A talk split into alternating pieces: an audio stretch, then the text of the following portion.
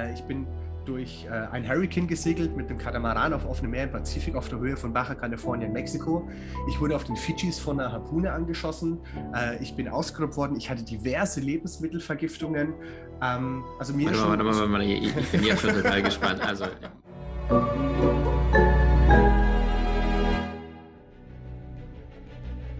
Willkommen bei dem Podcast von Die Köpfe der Genies.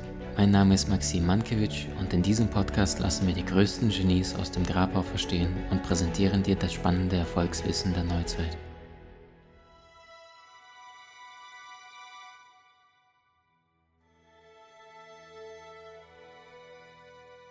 Ladies and Gentlemen, Teil 3 mit dem wunderbaren Nick Martin. Wir sprechen über das Reisen, wir sprechen darüber, was auf der Weltreise alles schiefgehen kann. Und Nick hat dazu einen Bestseller geschrieben, der wirklich mal in die Charts sowas von reinmarschiert ist, weil die Menschen wissen wollten, was passiert denn denn auf Reisen, wenn du nicht äh, den Katalog Urlaub von TUI oder Neckermann buchst, sondern was ist da tatsächlich möglich, wenn du mal dich mal ein bisschen jenseits der Komfortzone herauswagst.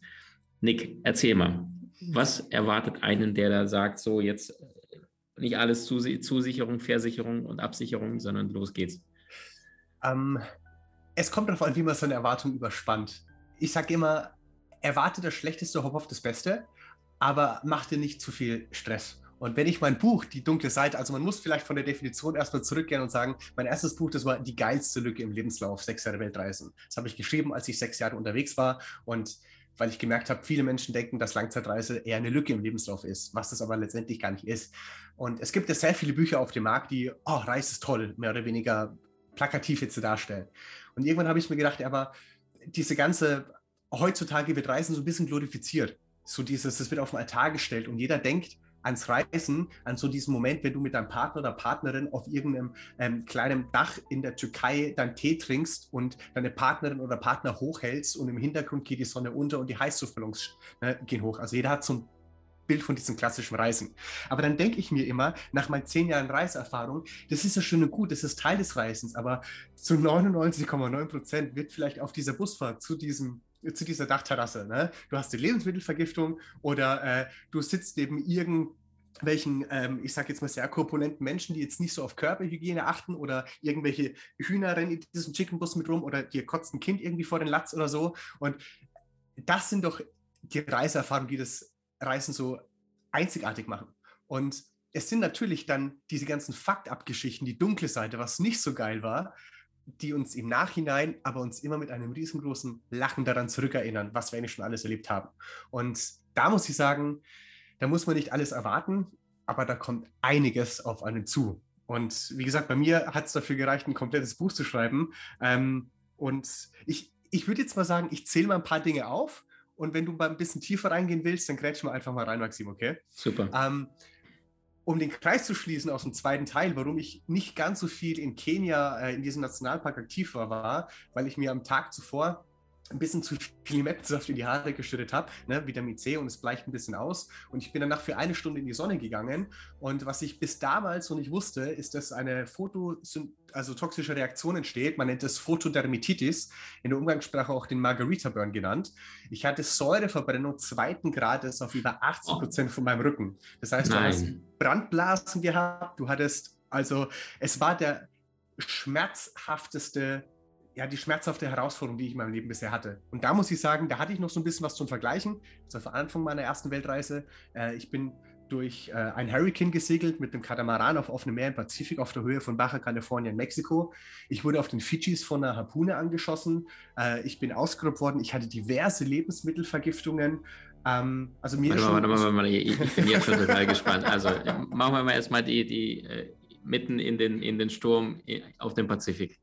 Mhm. In den Tornado um, ähm, rein, oder was war das? Äh, nicht Tornado, Hurricane, also jetzt nicht Hurricane, so ein ja, von nach unten, sondern also ja. ich habe wieder mal Couchsurfing betrieben. Übrigens, Couchsurfing ist für meine, also meiner Meinung nach ähm, eine der schönsten Methodiken, die Welt zu bereisen. Das heißt, du connectest dich sehr schnell mit Locals, du kannst äh, dein Reisebudget sparen, weil es halt kostenlos ist, dass du halt bei denen auf der Couch oder so übernachtest und die Menschen zeigen dir Plätze, die du als normal sterblicher Tourist einfach nie sehen würdest. Und damals hätte ich gedacht, hey cool, ich gucke mal auf der Plattform und da hat jemand einen Schlafplatz auf einem Katamaran angeboten. Und irgendwann nach ein paar Tagen war es JC, also einer aus Amerika, Captain Gary, auch aus Portland, äh, der ähm, Emil aus Schweden und der Nick aus Deutschland. Äh, wir vier waren auf diesem Katamaran und es war eine wunderschöne Zeit.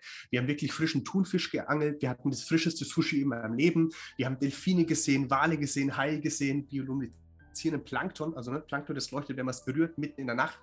Ein absoluter Traum. Also wirklich, wir haben so diesen Film, The Life of Pi, gelebt. Ja, und irgendwann kam ein bisschen kälterer Wind von Norden. Und wenn halt Wo warmes? Wetter, äh, das, war genau ihr? Höhe, das war Höhe Mexiko, Baja California im Pazifik. Mhm. Und es war so 30 Grad, konntest die ganze Zeit nur in Boardshorts irgendwie auf Deck rumrennen. Und irgendwann Wie weit wart ihr von der Küste weg? Ähm, puh, ich sag jetzt mal vielleicht. Uh, ich weiß nicht genau. Also, es hat ein paar Stunden gedauert, bis wir die Küste wieder sehen Mhm. konnten. Also, Wow. ich sag jetzt mal vielleicht so 120 Seemeilen. Kann er jetzt aber Wow. auch. Mhm.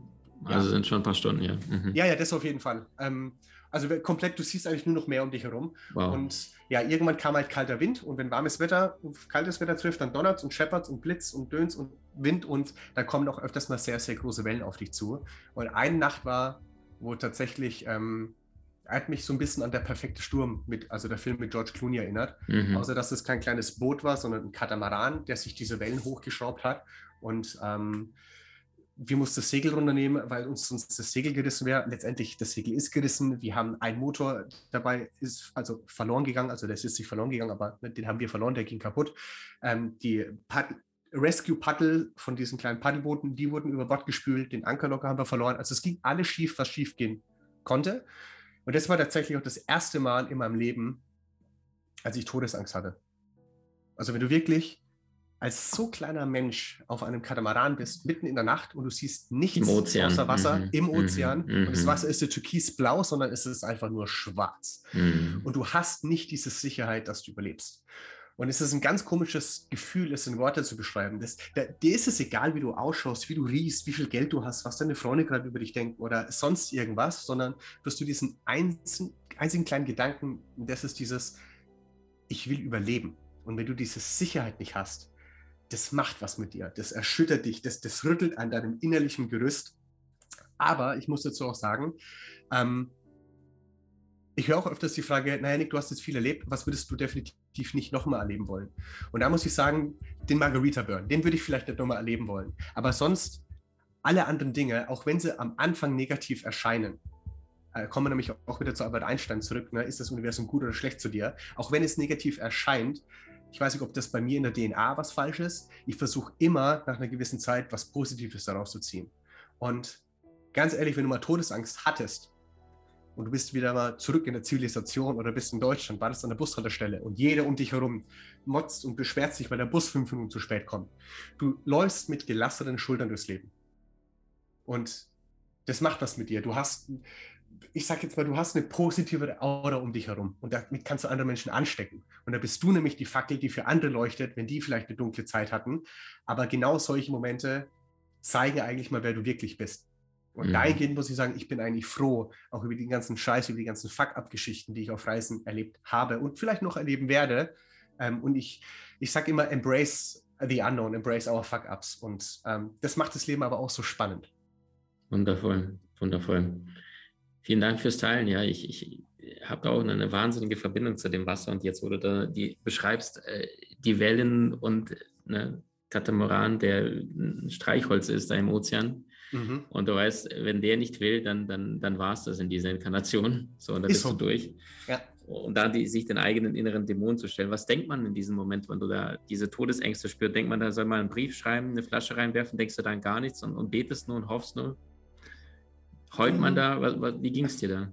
Äh, Sag mal so, ich würde es gerne mit einer anderen Erfahrung vielleicht noch ein bisschen anders beschreiben, weil Und ich habe vorhin auch Vielleicht, erzählt, vor, vielleicht vorher, wie ging es den anderen Jungs auf dem Katamaran? Äh, der JC war schon bei normalem ähm, Seegang sehr seekrank. Also der, der hat davon eigentlich gar nicht mehr wirklich viel mitbekommen, weil der eigentlich alles nur aus sich raus, also Mark auf links gedreht hat. Ähm, Captain Gary, also wir haben alle überlebt, das so als kleiner Teaser. Also in meinem ersten, in meinem ersten Buch ist es wirklich sehr detailreich beschrieben. Ähm, wir sind noch in Kontakt. Captain Gary wartet doch darauf, dass, bis das Buch mal in Englisch übersetzt wird.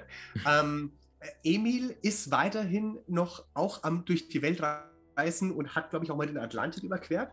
Ähm, JC arbeitet mittlerweile als Entertainer und ähm, so eine Art Akrobatik-Clown in Portland. Und ähm, also wir sind alle noch in Kontakt. Wir hätten uns auf dem Katamaran damals fast die Köpfe eingeschlagen, weil wenn du kein ja, wenn du keine Nerven mehr hast, wenn du halt für drei Tage mhm. in dieser Situation bist, dann, dann drei Tage. Wirklich, das war für drei Tage, wo, also jetzt, ich sag jetzt mal, mhm. im Auge des Sturms waren wir vielleicht für fünf, sechs Stunden, wo es wirklich, wirklich mhm. krass war aber auch sonst die Wellen und wir mussten das Segel wieder flicken und wir haben versucht zu ankern und es ging nicht und du musstest für, mit vier Personen diese Stahlkette hochziehen, manuell. Das sind, ja, das sind mhm. Dinge, da, da du, du, du bist auf Überlebensmodus. Oh. Mehr, mehr ist es nicht mehr. Oh. Und um das vielleicht ein bisschen ähm, anders zu beschreiben, ich habe auch erzählt, ich wurde angeschossen auf den Fidschis mit einer Harpune. Ähm, als ich dort in diesem Boot saß, um zu einer anderen Insel zu transportiert äh, zu werden, äh, wo das Medical Center ist, ähm, saß ich in diesem Boot und man sagt ja, kurz bevor man stirbt, sieht man so ein grelles Licht und du siehst so die Gedanken der Kindheit an dir vorbei, so dein ganzes Leben an dir vorbei huschen. Und ich lag in diesem Boot und ich habe dieses grelle Licht gesehen. In dem Sinn war es tatsächlich einfach nur die Sonne, die über mir stand.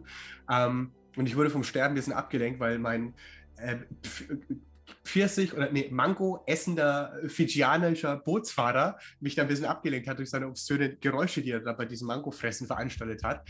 Aber da muss ich sagen, da habe ich nur darauf gewartet, so, okay, wann kommen jetzt diese Gedanken, dass es vorbei ist?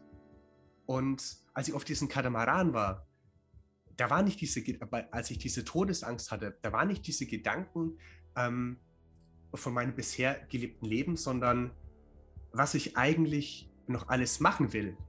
Und äh, da habe ich jetzt keine Bucketliste im Kopf, wo es hieß, okay, du musst doch den Berg besteigen und das machen, sondern es geht eher, da, da, bin ich eher so in die Liebe reingegangen. So dieses, okay, krass, ich will meinen Bruder nochmal sehen, ich will meine Familie sehen. Äh, ich weiß, dass mein Bruder heiratet. Ich meine, ich will mal irgendwann seine Kinder sehen. Will ich eigentlich selber mal Kinder haben? Solche Dinge gehen dir so ein bisschen mhm. durch den mhm. Kopf. Und da muss ich sagen, anhand von diesen beiden Situationen habe ich auch das größte Bewegbild, also man sagt immer ne, Motivation, ne? Motivationstrainer, den Ausdruck, den finde, also bin mhm. ich jetzt kein Fan davon, weil du keine Motivation trainieren kannst. Motivation aus dem lateinischen El Motivo, das kommt, ist ein Bewegbild, das kommt von innen, das ist ein Bauchgefühl. Mhm. Und da muss ich sagen, anhand von solchen Situationen denkst du auch öfters mal, was würde ich im Leben gerne noch machen, beziehungsweise was habe ich denn bereut, nicht gemacht zu haben. Mhm. Und das ist für mich, ich glaube, nicht nur auf meiner Haut durch den Margarita Burn, sondern auch ganz tief in mir drinnen. Ähm, wenn ich heute der Welt Ade sagen müsste, lebe ich aktuell so nach diesem Vergleich, würde ich etwas bereuen. Und ich, wenn ich auf mein Leben zurückgucke, deswegen habe ich auch meine eigenen Armbänder, wo drauf steht, Hell yeah, what a ride. Nämlich das ist der Satz, den ich mir in meinem Sterbebett sagen will. Wenn ich auf mein Leben zurückgucke, mit einem riesengroßen Grinsen im Gesicht und sagen, oh ja, hell yeah, what a ride und ich habe da keine Reue. Und das ist so ein bisschen mein Nordstern, wo ich mich orientiere, zu sagen, bereust du etwas, was du nicht in deinem Leben gemacht hast? Und da hat nämlich Mark Twain auch schon mal gesagt, in 20 Jahren wirst du eher die Dinge bereuen, die du nicht getan hast, als die, die du getan hast. Und das ist für mich so ein bisschen von der Navigation in meinem Leben so ein bisschen der Nordstern, wo ich mich dann richte. Und anhand von diesen negativen Erfahrungen, die ich gesammelt habe, ob das jetzt mit dem Katamaran oder mit der Harpune oder diverse äh, Unfälle oder sonst irgendwas, ähm, ich bereue es nicht. Und ich kann mehr oder weniger, hört sich jetzt doof an, aber zufrieden Ciao sagen, wenn ich nicht mehr wäre, weil to live life to the fullest, für mich lebe ich es einfach aus. Wow. Wow. Nick, wie wird man mit deiner Harpune angeschossen? Was muss man da anstellen? Indem du Volleyball spielst. also viel, viele denken, boah krass, ey, du bist angeschossen worden, was mit einer Harpune und ne, warst du mit Haien schnorcheln? Also ja, mit Haien war ich auch schnorcheln. Ähm, aber tatsächlich, wir haben Volleyball gespielt und danach war mal mehr, haben uns kurz abgebrauscht äh, dann war ich draußen, habe so eine kleine Standdusche genossen, meine Haare ausgewaschen, waren so ein paar Fijianer und Backpacker um mich herum gesessen, habe einfach ein bisschen Quatsch gemacht und auf einmal höre ich nur so eine Stimme so, hey Nick, Nick, mach mal deine Augen auf, mach mal deine Augen auf. Also alles in Englisch damals. Und ich nehme so meine Haare aus dem Gesicht, gucke, wer meinen Namen gesagt hat. Und da stand so ein Fijianer, so ein Typ, gegen den ich Volleyball gespielt habe, zwei Meter von mir entfernt und hat eine geladene Pune auf mich gerichtet. Hat einfach nur ein bisschen Spaß gemacht, hat gemeint, guck mal, ich visiere dich an. Warum er das Ding aber geladen hat, den Gummi nach hinten gezogen hat, ist mir bis heute unklar. Aber entsprechend habe ich halt reagiert und habe gemeint so, oh, you wanna shoot me or what? Und ich gucke in sein Gesicht. Und ich nehme meine Hände in dem Moment runter und auf einmal spüre ich nur, wie so ein Gesichtsausdruck von diesem, guck mal, ich wisse dich an, dieses, oh, fuck, jetzt habe ich aus Versehen abgedrückt. Und genau in dem Moment spüre ich nur so einen dumpfen Schlag, so dieses Schupp. Und ich gucke nach unten, ich gehe so einen Schritt zurück. Meine erste Reaktion war ganz laut, fuck! Und dann gucke ich nach unten und ich sehe, wie die Harpune in meinen Daumen reingeht, aus meinem Daumen auf der anderen Seite rauskommt und in meiner Brust steckte. Also ich habe bis heute drei Narben. Ich weiß nicht, ob man das jetzt durch die Kamera sieht. Crazy. Aber in meinem, in meinem, Daumen zwei Narben und in der rechten Brustseite eine Narbe von jemandem, der mich halt mit einer Harpune angeschossen hat. Das ist, wenn der Daumen nicht davor da ist als Airbag, bist du vielleicht heute nicht hier? Ja, und ich muss sagen, ich hatte halt für zwei Stunden Volleyball gespielt. Das heißt, deine, deine Muskelpartie in der Brust war noch angespannt.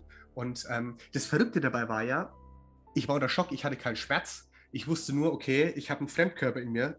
Und ich habe wahrscheinlich als kleines Kind zu viel Braveheart geschaut mit Mel Gibson. Und dann habe ich mir gedacht, oh, Fremdkörper, der passt da ja gar nicht hin. Und habe ich mit meiner freien linken Hand zwischen Brust und Daumen gegriffen, habe mir das aus der Brust rausgerupft und ich hatte es noch durch den Daumen durch. Und das heißt, das habe ich auch noch mit zwei Anläufen versucht, aus dem Daumen zu ziehen. Zum Glück hat es Ding keinen Widerhaken gehabt. Habe das hinfallen lassen, gefühlt 30 Liter Blut aus meiner Brust gespritzt. Das Wasser ist noch gelaufen. Und die ganzen Menschen, die das gerade gesehen haben, also Crazy. Die sind, die sind einfach, äh, zwei sind umgekippt, zwei sind weggerannt, die anderen nur noch geschrien. Ich meine, klar, die haben gerade gesehen, wie ein Fijianer einem anderen aus zwei Meter Entfernung eine Harpune durch den Daumen in die Brust gejagt hat. Ähm, mhm. Und ganz, ganz komisch, ich musste halt warten, bis dieses Fischerboot mit einem Fischer kam. Auf Fiji ticken die Uhren ganz anders. Und ähm, in der Zeit hätte ich gedacht, komm, diagnostiziert dich mal selber. Also es, wenn ich jetzt drüber nachdenke, ich habe mir gedacht, okay, ich brauche ein bisschen Nervenfutter, ich brauche Zucker. Also ich hole mir mal eine Dose Cola. Habe jemand gesagt, hol mir mal eine Dose Cola. Und der, der Typ, der mich eingeschossen hat, bei dem da hat gemeint, oh Nick, I'm sorry, do you feel pain? Do you feel pain? So, nein, du Idiot, ich stehe unter Schock, aber hol mir eine Dose Cola und eine Packung Zigaretten. Und dann hätte ich damals gedacht, um Gottes Willen, also als kleiner Disclaimer, mach das bitte nie nach, falls ihr mal irgendwann von einer Harpune angeschossen werden solltet. Ich hätte nämlich gedacht, cool, wenn ich jetzt eine rauche und das auf Lunge rauche, um zu gucken, dass meine Lunge noch rein ist, ob da dann Rauch rauskommt oder nicht, oder ob die getroffen ist. Um Gottes Willen, das ist eine idiotische Idee, aber ich war halt unter Schock. Und ne, habe ich halt gemacht. Und ähm, ja, also ich muss sagen, mit meiner Lunge war nichts. Ähm, also ich habe dann anstatt drei Wochen auf den Fidschis war ich dann für zwei Monate dort, habe da gelebt, habe eine kleine Bar aufgebaut, weil ich irgendwann, ne, wir Deutsche, wir brauchen immer ein, Projekt. Also ich sage jetzt mal, wir sind so, wir haben ja so eine Hornbacher-Einstellung. So, ne, yippie, ja, ja, yippie, mhm. hey, wir brauchen hier immer ein Projekt. Und irgendwann war mir langweilig und ich habe halt gedacht, ne, im Flieger steigen, weiß nicht, ob das so gut ist oder nicht. Kleine Bar aufgebaut, ein bisschen kaltes Bier verkauft dann an der Backpacker und auch einen Tauchkurs gemacht. Ne? Schön auf zwölf Meter Tiefe gegangen, um zu gucken, ob die äh, Lunge auch standhält. Das war bisher kein Problem. Und ähm, ja, konnte ich das irgendwann auch abhaken, auf den Fidschis von einer Harpune angeschossen zu werden. Also Fidschi, wunder, wunderschöner Ort, 332 Inseln, wirklich eine schöner als die andere. Schöner Platz zum Sterben, aber ich bin froh, dass ich die Geschichte noch erzählen darf. Wahnsinn, Wahnsinn. Jetzt hast du äh, die, die Gefahren erzählt. Äh, wenn einer in Amazonas mit, mit Piranhas in den Teich steigt oder in, in, ins Wasser steigt oder mit den Haien schwimmt, irgendwo anders auf der Welt, Erinnerst du dich da an gefährliche oder, oder ja, oder wirklich da gemerkt hast, wow, wildes Tier oder Natur und du bist oh, total ausgeliefert? Definitiv. Ähm, also ich sage jetzt mal, Sonne ist äh, ja auch ein bisschen Natur, also Limettensaft auf der Haut äh, ist ein No-Go. Ähm, als ich damals im Amazonas war, waren wir tatsächlich auch ähm, Piranha fischen. Ähm, wir waren ähm, nachts unterwegs und ne, haben Anacondas gesehen und irgendwie so diese ganzen Nocturne, also diese nachtaktiven äh, Tiere im, im Dschungel unter die Lupe genommen. Wir haben auch mal diesen Tagestrip mit dem Charles, wo ich vorhin gemeint habe, mit dem Guide äh, unternommen und ne, Giftschlangen gesehen und ähm, Feuerameisen. Der hat gemeint, die sind nicht giftig, aber ich meine, die sind ungefähr so, so, so halb so groß wie ein kleiner Finger. Also die sind schon echt groß. Und der hat, ich meine, der hat Schlangen angefasst, der hat irgendwelche Fische angefasst, der hat Piranhas angefasst der hat alles angefasst. Bei Feuerameisen hat er einen riesengroßen Kreis drumherum gemacht, hat gemeint, die sind nicht giftig, die sind nicht, also die sind nicht tödlich. Aber wenn die beißen, das schmerzt so arg, dass du sterben willst. Und ähm, das fand ich sehr krass, oder dass es halt auch Tiere gibt, die sind so Tausendfüßler, wenn die sich, die haben so eine Abwehrfunktion. Das heißt, äh, wenn die Angst haben, dann rollen die sich so zusammen und geben so einen Verteidigungsduft von sich, also wie so eine Art Angstfurz. Ähm, das sage ich immer auf meiner Bühnenshow. Und dieser, dieser Geruch, den nehmen wir Menschen aber als angenehm wahr. Das ist so eine Mischung aus Ma Marzipan und Vanille. Also stell dir mal vor, du bist im isoliertesten Stadt der Welt, im Dschungel, mitten in Iquitos oder halt bei Iquitos und da gibt es halt Tiere, die Marzipan Vanille furzen. Und ähm, wenn wir davon zu viel inhalieren, also hat es so ein bisschen eine berauschende Wirkung, also der Wert wie halt high.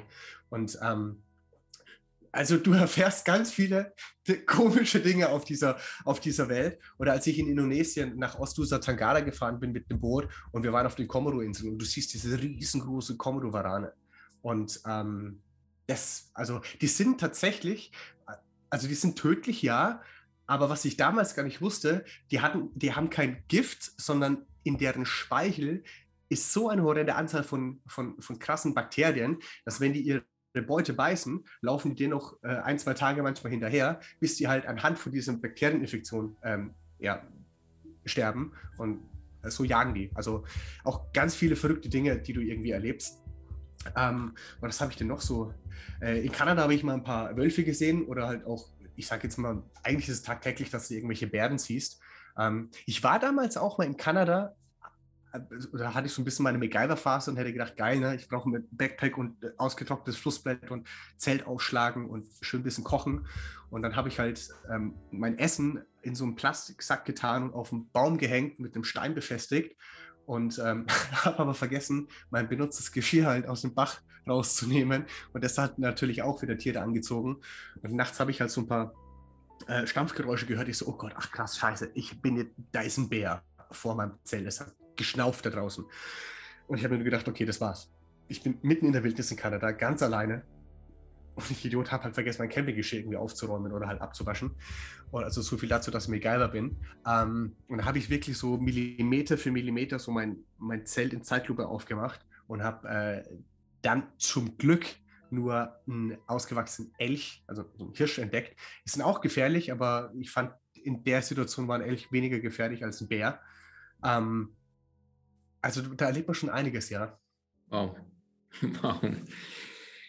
Wahnsinn. Also liebe Freunde, ähm, ich kann es nur empfehlen, wenn du die Welt noch nicht heute schaffst zu bereisen an einem Tag, was du definitiv tun kannst, ist mental reisen und dir faszinierende Geschichten, wertvolle Tipps von Nix, wundervollen Büchern holen, die wir alle unter dieses Interview verlinken. Nick, wir kommen zu den Abschlussfragen. Bist du bereit? Ja, hau raus. Okay, wenn du nach deinen ganzen langen Reisen Revue passieren lässt und für dich jetzt eine heutige Definition von Glück, Erfolg oder Erfüllung geben müsstest in einem Satz, was wäre das? Glück, Erfolg und Erfüllung. Oder Erfüllung in einem Satz aus deiner Sicht? Uh, in einem Satz, oh, das ist schwierig. Also ich habe irgendwann aufgehört, an dieses typische, oh, der hatte Glück zu denken, sondern wenn Vorbereitung auf Möglichkeit trifft, das ist die Definition von Glück meiner Meinung nach. Erfolg ist wirklich Definitionssache, wie jeder für sich Erfolg definiert. Ist es finanzieller Erfolg? Sonst irgendwas für mich bedeutet Erfolg einfach die Möglichkeit zu haben, seine Werte wirklich auszuleben. Seine, bei mir steht Freiheit ganz, ganz oben und deswegen für mich, ich bin erfolgreich, wenn ich meine Freiheit erleben kann. Äh, in jeglicher Hinsicht. Finanziell, business, unternehmenstechnisch, egal wie. Ähm, und Erfüllung ist, wenn dein Glas voller Liebe überläuft und du kannst es an andere Menschen weitergeben. Stark. Was möchtest du in diesem Leben noch alles tun? Was steht auf deiner Bucketlist? Reisetechnisch? Alles, alles erlaubt. Uff, ähm, also klar, es gibt noch sehr, sehr viele Plätze auf dieser wunderschönen Welt, die ich für mich entdecken will. Aber ich habe es zu meiner Mission gemacht, auch anderen Menschen dabei zu helfen, ihr also ihr oder deren Leben als persönliches Abenteuer zu gestalten und dahingehend äh, Unternehmen, im Unternehmenskontext ähm, eine richtig, eine richtig krasse Delle ins Universum zu hauen, wenn es darum geht, anderen Menschen dabei zu helfen, äh, in welcher Form auch immer. Ähm, und also ich muss sagen, ich habe es in meinem zweiten Buch auf einer auf der letzten Seite geschrieben, irgendwann so eine kleine Patsche an, wenn da so ein kleiner Nick neben mir ist und ich mit dem surfen gehen kann oder so, fände ich auch schön. Also ich bin mittlerweile 35, da darf man mal an Familie äh, denken. Ähm, und also ist auch ein offenes Thema zwischen mir und meiner Partnerin. Ähm, und dahingehend, ja, ich bin mal gespannt, was da sich so die nächste Zeit entwickelt. Stark. Was war der beste Ratschlag, den du jemals bekommen hast und warum? Kann auch ein, ein Passage im Buch irgendwo sein, irgendwo in einem Film was gehört, also muss auch nicht direkt von jemand an jemand hm. dich übermittelt worden sein? Ähm, also ich glaube, es gibt sehr, sehr viele Ratschläge, aber ich glaube, so dieses Hell yeah, what a ride, was ich mir durch meine Erfahrungen mir selber sage, ist ein verdammt guter Ratschlag. Ähm, aber alleine die Geschichte mit Mark und Cat, also von ihrem verstorbenen Papa, diese Erfahrungen, die ich teile, kann man nicht in, in einem Satz, ich meine, es sind eher diese Geschichten, ähm, die, die machen unwahrscheinlich viel bei mir aus. Mega. Wenn es ich weiß, du bist ein Reisender und da ist wahrscheinlich nicht viel Zeit, um einen Film zu schauen. Aber wenn es so etwas gibt wie ein, zwei, drei Filme, wo du sagst, das beschreibt am ehesten das Land, was du erlebt hast, welche? Also mit einem Bandscheibenvorfall habe ich im Moment sehr viel Zeit zu Netflixen. Mhm. ähm, reisetechnisch muss ich sagen, ein Film, der mich sehr getriggert hat vor meinen Reisen und wo ich auch danach noch sehr, sehr gerne schaue, der Film Friendship mit Matthias Schweighöfer. Ähm, den finde ich wunderschön. An ansonsten ähm, Wild finde ich auch, ist ein, ein Klassiker unter, unter Welcher, welcher war der zweite? Ähm, Hänger. Into the Wild. Kenne ich ja. Das ist mit Super. dem Ausbrecher aus den USA. Genau. Mhm. Ähm, und da gibt es ja, glaube ich, noch einen, der Wild heißt mit ähm, Reese Witherspoon, die ja über mhm. den äh, Pacific äh, Trailcrest äh, läuft. Um, aber ansonsten muss ich ganz ehrlich sagen, ich schaue gar nicht so viele Reisefilme, weil ich das lieber selber erlebe. Mhm. Also ich bin, auch, ich bin auch mit einem anderen Reisebuchautor äh, über Instagram in Kontakt und er hat auch, also Christopher Schacht kann ich so nennen, äh, äh mit 50 Euro um die Welt, richtig geiles Buch geschrieben und wir haben uns mal so ein bisschen connected, weil jeder, außer wir beide, jeder irgendwie denkt, wir sind Konkurrenten. Und ich habe ihm mal angeschrieben, habe gemeint, ey Christopher, ganz ehrlich, ich habe jetzt auch ein Buch rausgebracht, heilig Scheiße, ist das viel Aufwand, aber ey, Respekt, was du mit deinem Buch alles erreicht hast. Und er so, ey, ich habe auch von deinem Buch schon mal gehört. Und dann haben wir weiter gemeint, ey, wir haben das jeweilige Buch von einem anderen gar nicht gelesen, weil wir erst selber draußen sind und selber Abenteuer erleben. Und dahingehend, ähm, ja, ich bin, ich bin eher ein Fan davon, meine eigenen Geschichten zu schreiben. Also jetzt nicht im wortwörtlichen Stil ne, Bücher schreiben, sondern mein, mein Leben daraus zu schreiben.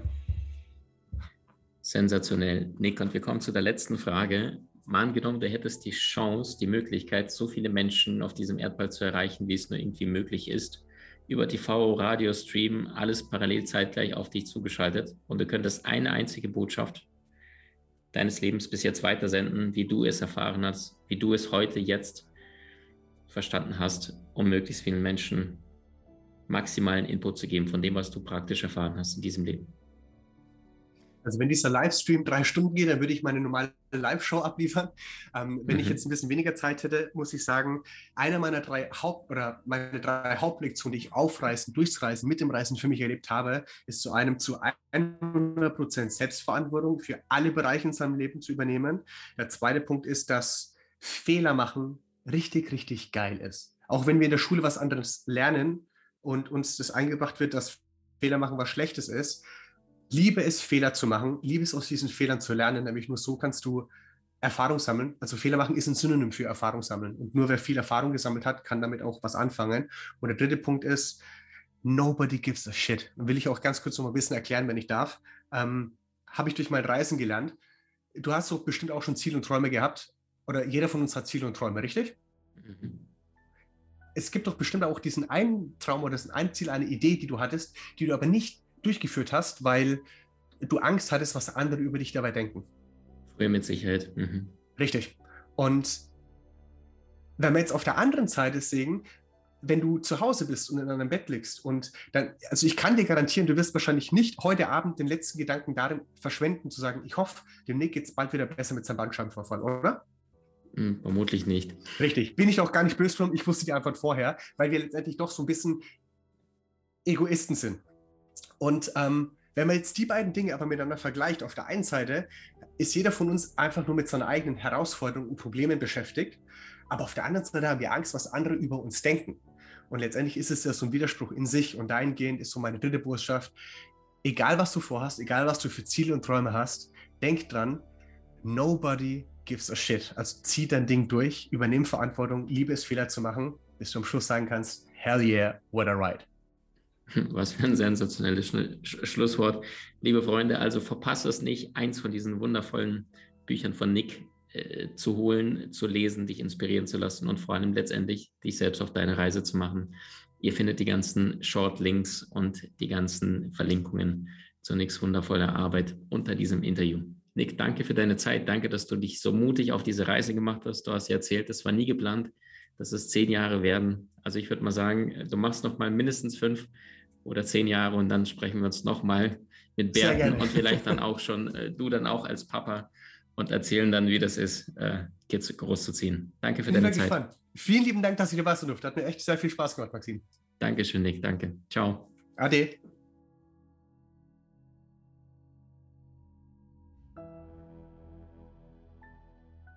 Du hast Menschen in deinem Umfeld, die dir besonders wichtig sind? So teile den Podcast mit ihnen und wenn du es möchtest, bewerte und abonniere diesen. Wenn du noch schneller deine Meisterschaft erlangen möchtest, so findest du über 20 außergewöhnliche Videokurse in unserer Genieakademie unter maximmankiewicz.com.